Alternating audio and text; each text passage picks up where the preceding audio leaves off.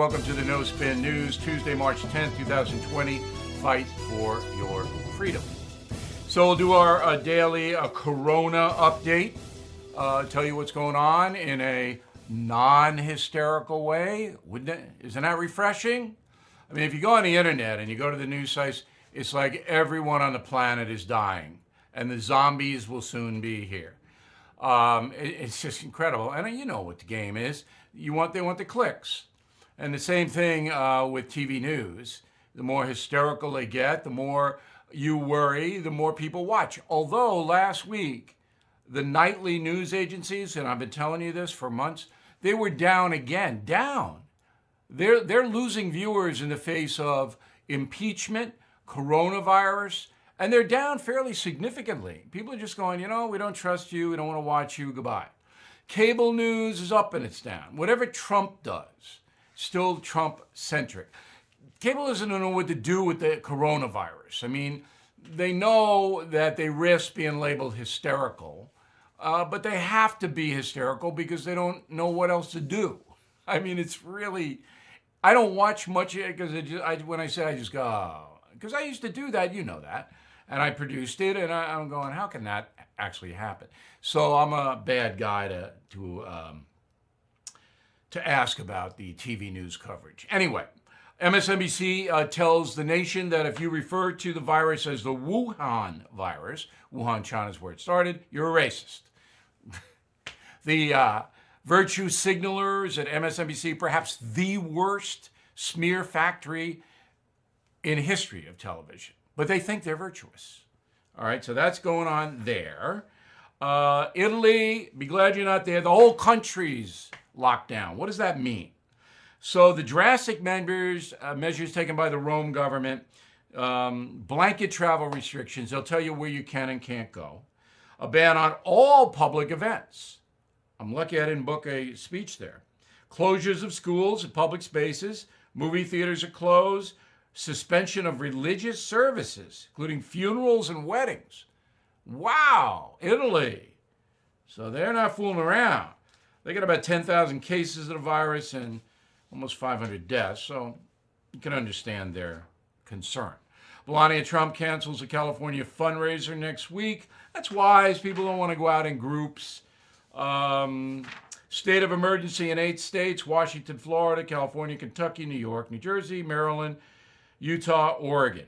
All right, state of emergency is simply the governor can do more stuff.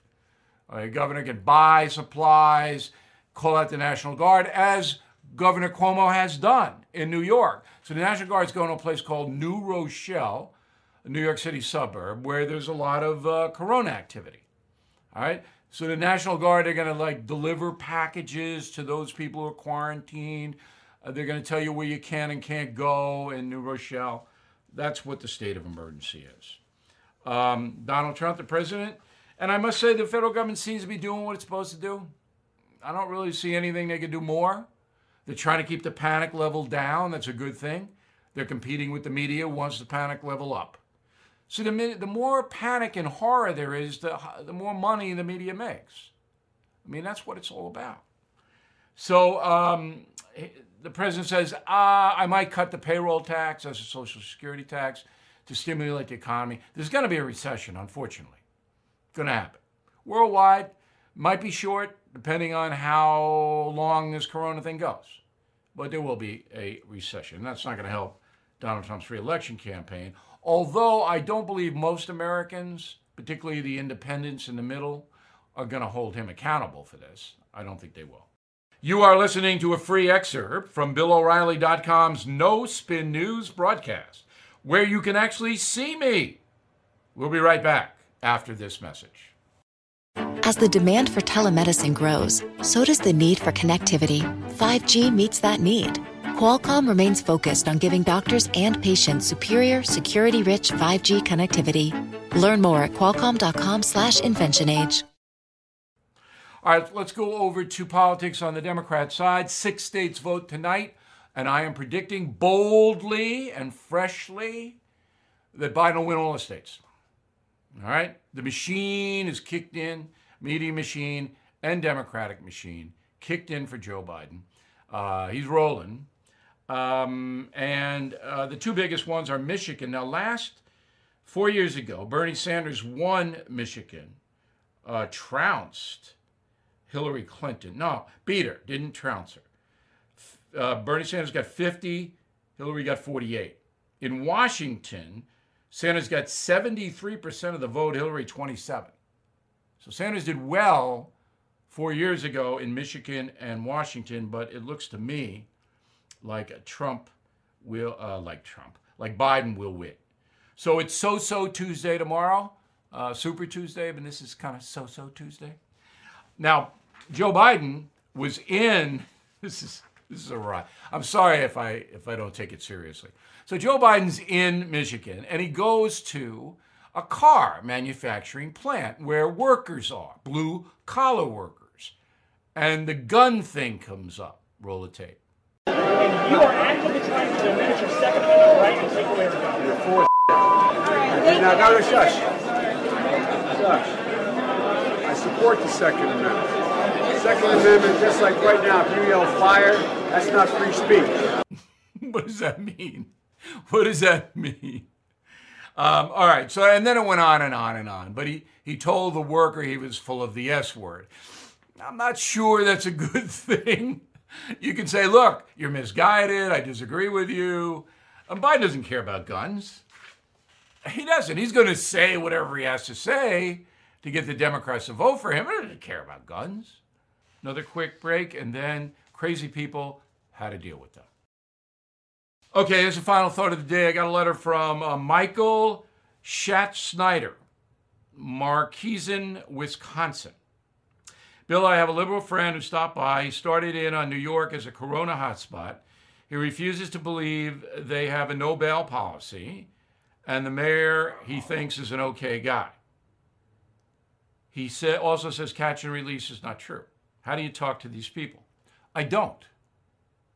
Why would you? Look, if your friend is a good guy or gal, all right, you got to find common ground to keep the friendship going, right? So you find something that you both like, maybe sports, hunting, diving, I don't know, whatever it may be, snowmobiling in Wisconsin, ice fishing. But stay out of the politics. You're not going to get through. Look, if some guy says there's no um, problem with the new bail law in New York, he doesn't know what he's talking about. And that's the end. That's the end of the discussion. You say, yes, it is. Yes, there is. Maybe you want to grab the machine and punch it up and show him, but he's still probably not going to believe it. I don't even bother. I don't even bother.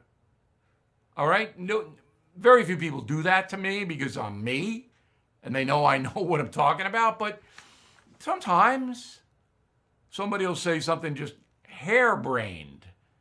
I'll, I'll either make a joke out of it or I just won't reply because you can't win. Don't frustrate yourself. There are good people who are political loons. And you don't have to throw them out the window. You just talk to them about stuff you have in common, not politics. Talk about Star Wars, whatever it is. Have them read Killing Crazy Horse. No politics in a book. That's a great book to discuss. All right, so that's the final thought of the day. Don't let crazy people drive you crazy. All right? Thanks for watching. We'll see you tomorrow.